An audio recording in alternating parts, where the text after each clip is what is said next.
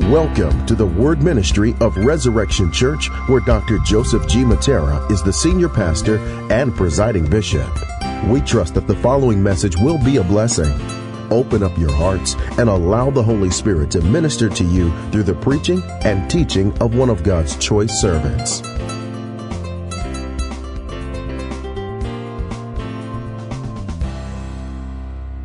When, when Pastor Joyce was asking me for my sister's name, I was telling her now because, you know, I come from a Hispanic family and uh, we're very, you know, creative when it comes about putting names. So my mom wanted me to be David and my dad wanted me to be Juan. So they ended up saying, all right, Juan David, you know, that's how we're going to call you. So one for you, one for me. So we, we good, we're even.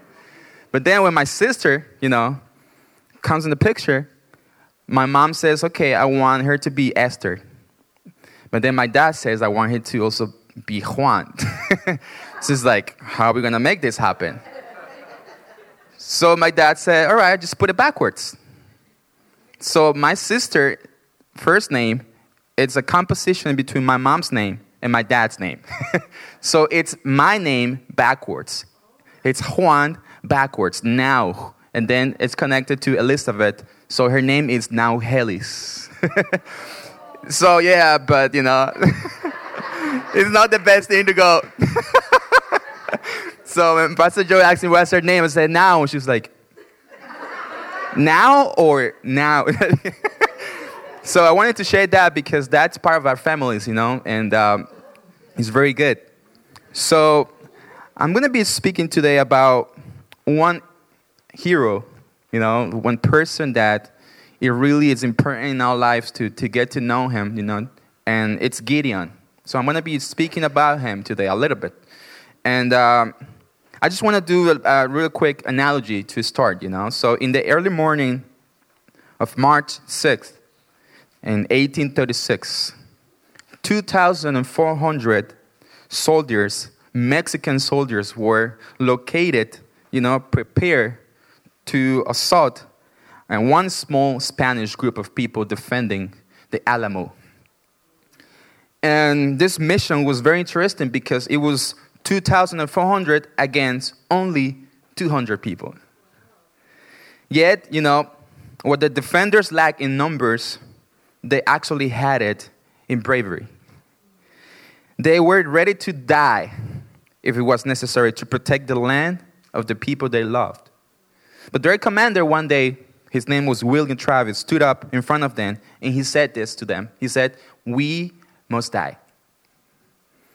Our business is not to make a fruitless effort to save our lives, but actually, but to choose the manner of our death. And then he said, according to the story, he drew a line. And then he asked some of them, you know, whoever crossed the line, you know, if you're willing to stay, you can cross and stay with me. But if you want to go home, you can stay where you are. And that's very interesting because all of them did it, but one. so from 200, maybe 199 decided to stay, and one of them went back home. But despite the odds against them, the defenders made it through everything. It was in total three waves or three assaults. The first two, they actually made it. They actually got to injure a lot of people. They actually made a, a um, you know, they got to damage, you make some damage in, in, in, in the Mexican army. But then the third one, they didn't make. The third one came so strong, they came through the walls of the Alamo and they killed everybody that was there. But this story is actually something that this nation, some of us actually know about, because it's, a, it's something that shows the, the brave aspects, you know, of fighting, even against all the odds, you know, that you can face. But it's also one truth that I want to take from here. The army with vastly greater numbers and superior weaponry will almost always win. But Gideon the same reality in mind, pretty much. Gideon, you know, as he was getting ready to face the, the, the Midianites warriors, you know, he have to face the following facts. And I want you to, I want to put you in context.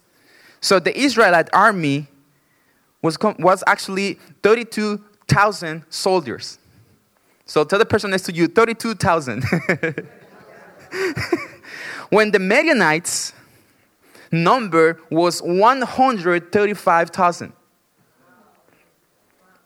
35,000 against 135,000 soldiers. The Israelites were on food. Food. And the Midianites rode in camels. There was the tanks back there. so it was a situation that was actually it was bound to strike fear into the heart of the bravest warrior ever. Yet surprisingly, God had a plan that will make the situation appear even more hopeless for Gideon. And that's what we're going to connect with the verse today. It's in Judge 7, chapter 1 through 8. So God instructed this to Gideon. Early in the morning, Gideon and all his men camped at the spring of Harod. The camp of Midian was north of Dan in the valley near the hill of Moreh. But the Lord said to Gideon, You have too many men. I'm laughing right away because when I, am reading this, like, and listening to God saying, You have too many, you know, from 35,000 against 135,000. And God is telling Gideon, You have too many. I cannot deliver Midian into, your, into their hands, or Israel will boast against me. My own strength has saved me. But now announce to the army anyone who trembles with fear may turn back and leave this place. You know, so 22,000 men left, while 10,000 remained. And then God said to Gideon again, There are still too many. Take them down to the water, and I will think them out for you there. If I said this one should go with you, he should go. But if I said this one, you know, should not go with you, he should not go. So Gideon took the man down to the water. The Lord told him, Separate those who lap the water with their tongues, and as a dog laps from you know those who kneel down to drink. 300 of them drank from, you know, putting hands like, their hands like this, and they're lapping like dogs, right? And the rest got down on their knees to drink. So the Lord said to Gideon, With the 300 men that lapped I will save you and give you the Midianites. 300 men from how much? 35,000. It was too many. That's what God says, right? Let all the others go home. So Gideon sent the rest of the Israelites home, but kept the 300 who took over the provisions and trumpets of the others. Now the camp of Midian lay below him in the valley. This is, this is really interesting, correct? It's a very, wow, um, very heavy atmosphere for this man. But God's instructions must have, you know, sound absurd to Gideon. The Israelites were already heavily up, outnumbered. They were a lot. Yet God told him to send 98% of his army home, leaving him with only 300 men.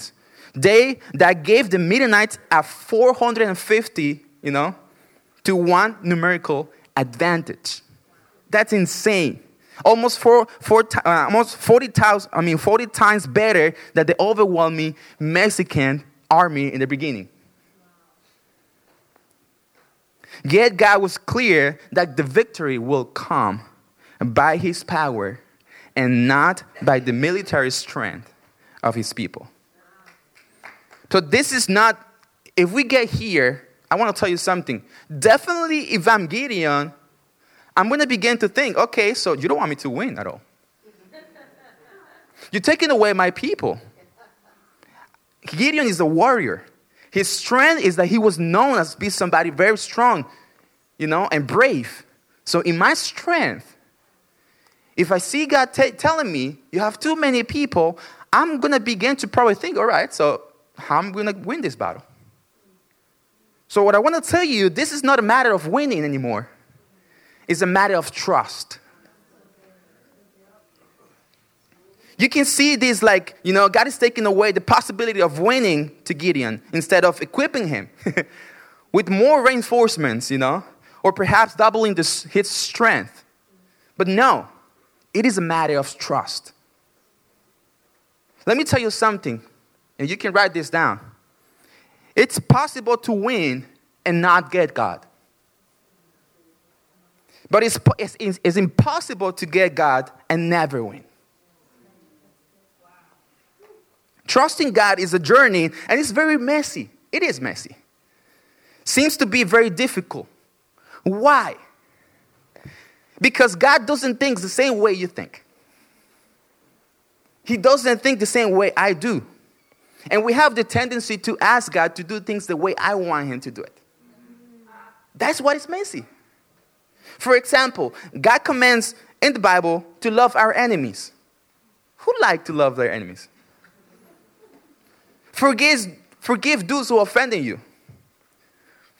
To whom forgiven is the first thing that pops in your head when somebody is make, doing something to you.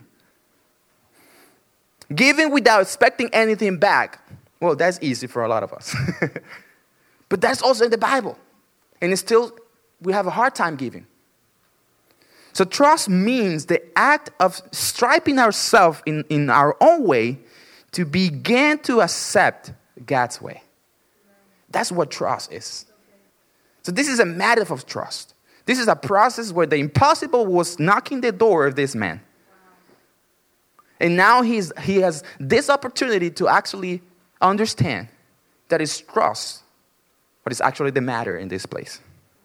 So Romans 12, 2 says this Do not conform to the pattern of this world, but be transformed by the renewing of your mind.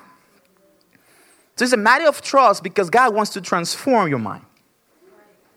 He's not only thinking about giving you the victory, he's actually thinking to put his mind in your mind. So you need to trust that because it's messy. That process is messy. I want my way, I want my way to do things. I trust my strength. But then he says this then you will be able to test. In other words, to taste and approve what God's will is, his good, pleasing, and perfect will. But there's a renewal of mind that comes first. How you renew your mind if you don't face the impossible. How you renew, renew your mind and you don't face what is different of the way you think about things.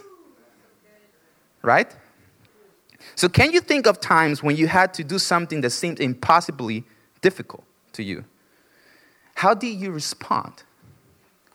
What strengths and abilities, maybe your athletic talent, maybe your intelligence, maybe your capacity to win, what strengths and abilities do you tend to rely on in difficult times?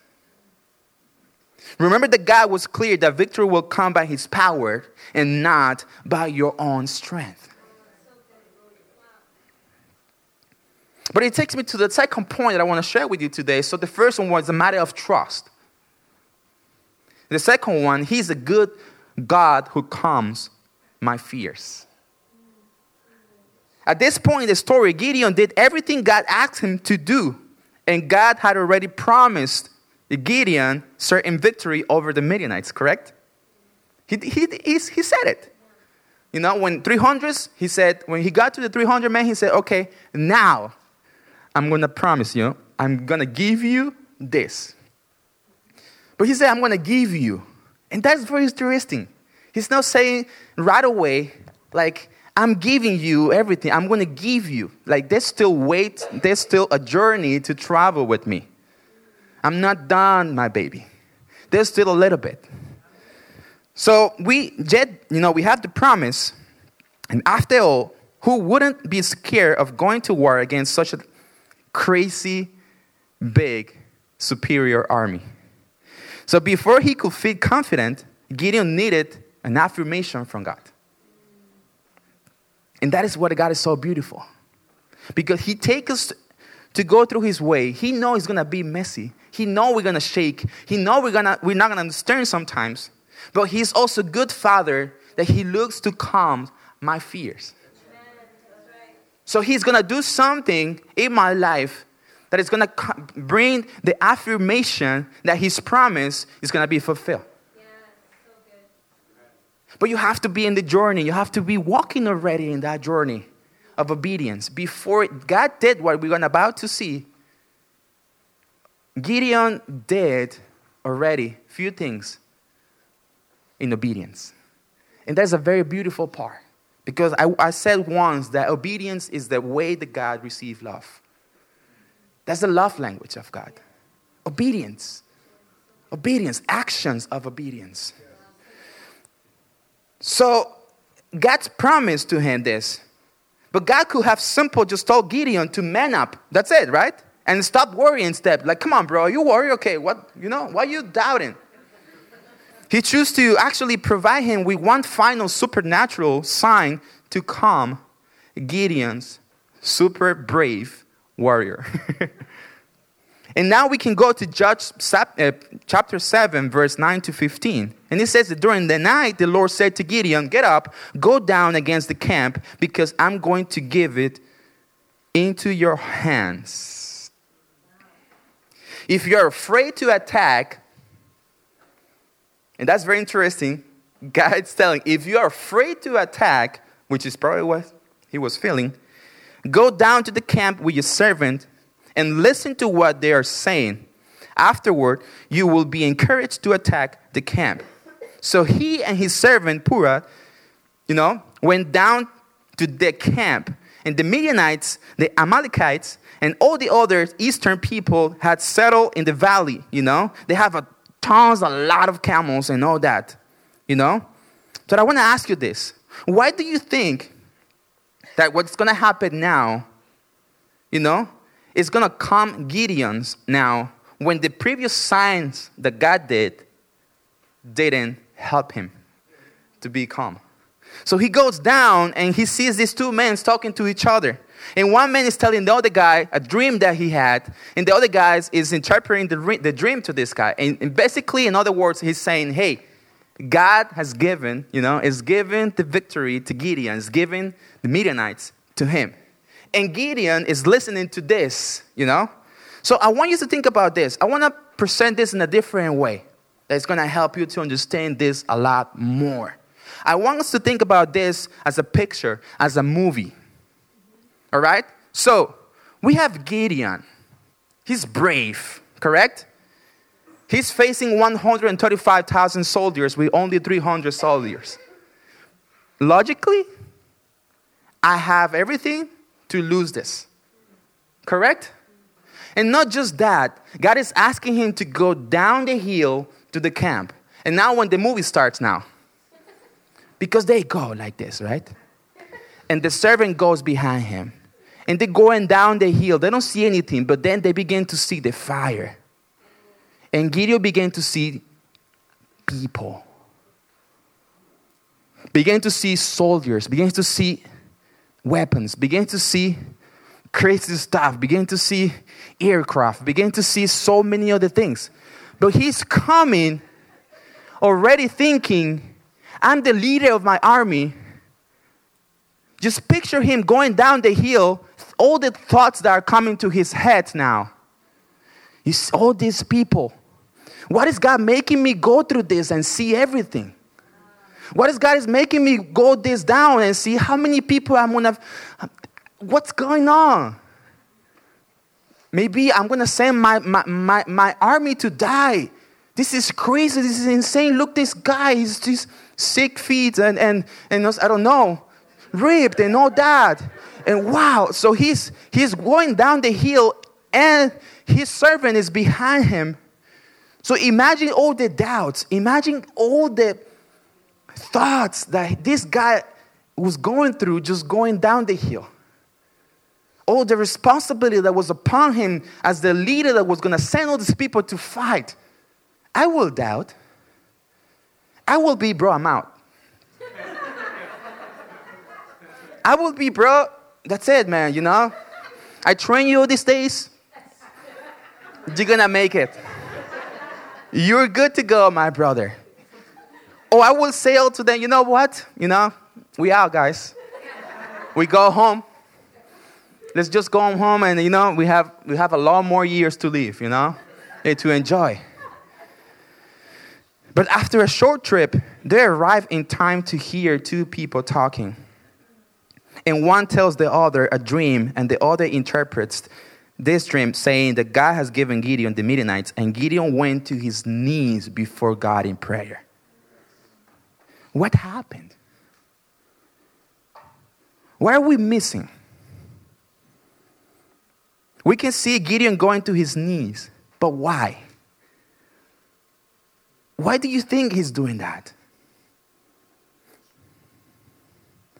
It is notorious that Gideon had no problem obeying God. Until this point, he was obedient.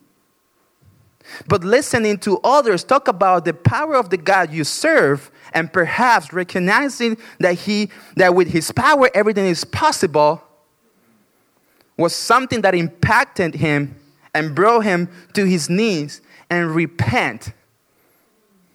Making in obedience the only decision missing until this point. The decision to stop relying on his own strength and to start relying on God's strength. That was recognized by the people that he was going to fight against. So just picture this. You're there listening to this, and you're doubting that you're going to win this battle, that God is telling you that 300 people that is enough for you. And then you're listening to other people talking about God's power, the God you serve. And then you realize, oh my God, they are, their fear is coming from understanding the power of my God. It's not me. They know I can't do it alone. They're, they're putting you in the picture and they're saying that God is giving him the victory. I need to go to my knees because I, I, I'm obeying God. Yes, I'm obeying God, but I'm still relying on my own strength. In my own capacity. That's why we feel responsible of things. That's why we want justice. When we take something that is not our job, when we have to rely on God's strength. I learned that the bad way, the hard way, to put it that way. The Bible says to, to, to stay with the good stuff and get rid of the bad things. But you know why it's like that? Because our tendency is that we rely on our strength. So if I take the bad things, I feel I have to do something about it. I feel I have to do justice about it. But when we stay with the good things that God wants to pay attention, we begin to rely on God to take care of the other stuff. So he's there. He's going to his needs. It's notorious that. So the further you go with God, the less you can take with you. The further you go with God, the less you can take with you. The more you have to rely on his own strength. The more you have to rely on God's power. So the reality is in front of us will not change. The reality in front of us will not change automatically. We might have to go down the hill sometimes and look at everything in front of you again. Maybe you're also going down the hill with somebody who's following you a mentee, a disciple, family member, your son, or maybe just a friend. And you need to let them see your reality. You need to let them see your brokenness. That brokenness might appear beautiful, but our brokenness has no other beauty but the beauty that comes from the compassion that surrounds it. So he's going down the hill with his servant, his servant is actually observing and witnessing everything that's happening with this man. And when you are the, the, the person who follows, you must understand that you are not following Christ in person. That the leader is a human being just like you, and like Gideon. But they're obeying God, you know, but they're still in the journey just like you are. So we lack sometimes of mercy when we follow our leaders because we think they can't make mistakes. We think they can doubt. We think they can have a moment. They're, they're not God, they're not perfect. We have to, we need mercy to love and to be able to receive from people that we don't see probably is fulfilling my expectations. But if you see a leader going down to his knees like Gideon, And his servant right there, seeing this guy repenting, understanding I need to rely on God's power, is the most beautiful thing you can experience. So our perspective of reality begins to change when we decide to trust God. God uses signs to calm our fears and set our, you know, sights on Him. So the change starts from the inside out. The outside might not change, but my perspective start changing because the change comes from the inside out. So let's make it real, and I'm going to close with this. Through high school and college, I often trust in my natural abilities as a musician and public speaker to give me success and significance. In the moment of fear that always accompanied a public performance, I was tempted to rely on my talents rather than on God to bless my efforts. When people responded to God while I was singing or playing or speaking, I often convinced myself that they were really just responding to me. I attribute God's work to my own strength, which was the exact attitude that God wanted the Israelite to avoid. So we all struggle with pride, believing that our own efforts and strengths will provide us with that success and significance. But our God wants us to trust in Him alone, even in the hardest times of life, and to realize that I lost myself. That nothing of spiritual significance can happen apart from His power. So I will invite you today to acknowledge something with me. Acknowledge to God that all your strength are simply gift from Him.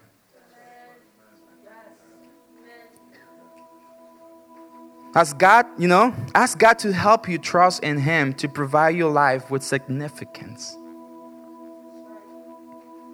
Commit to God that you will privately and publicly give Him the credit for everything He accomplished through you or the ability He's giving you. I, am not going to finish this story, but they got the victory.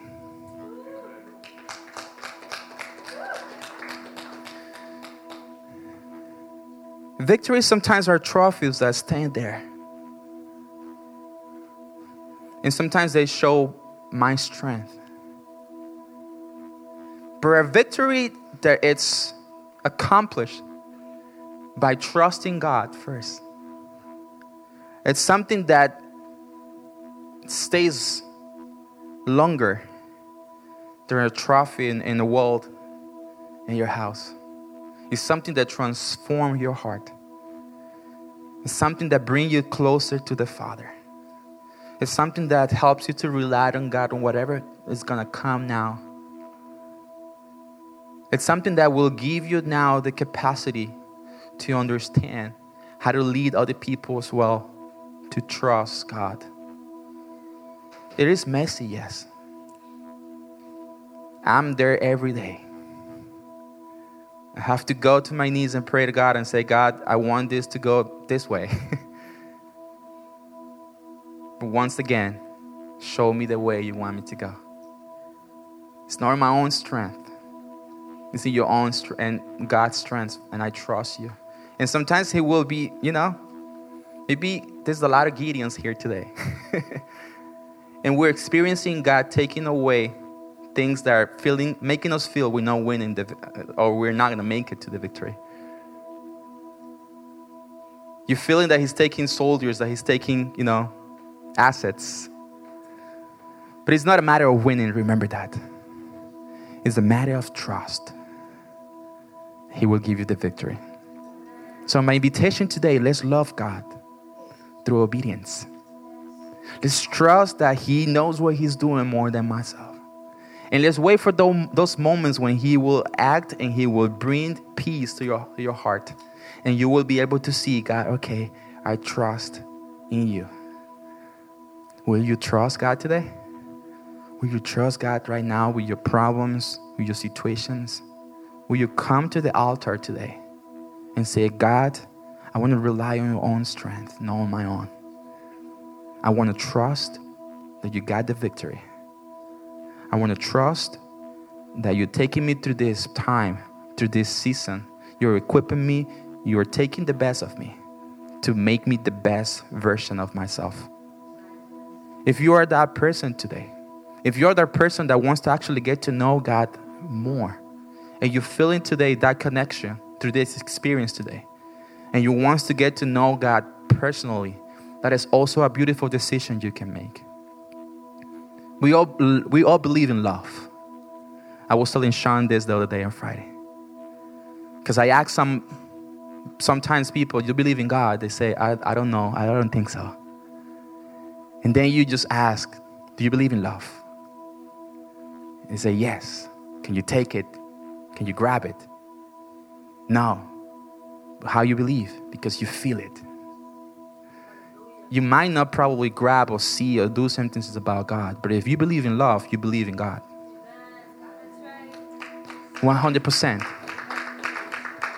So maybe this is the opportunity for you today to make a decision in, in the altar in His presence, to rely on God's strength. And He will comfort you, He will be with you, He will equip you, He will provide everything you need. So let's stand on our feet today.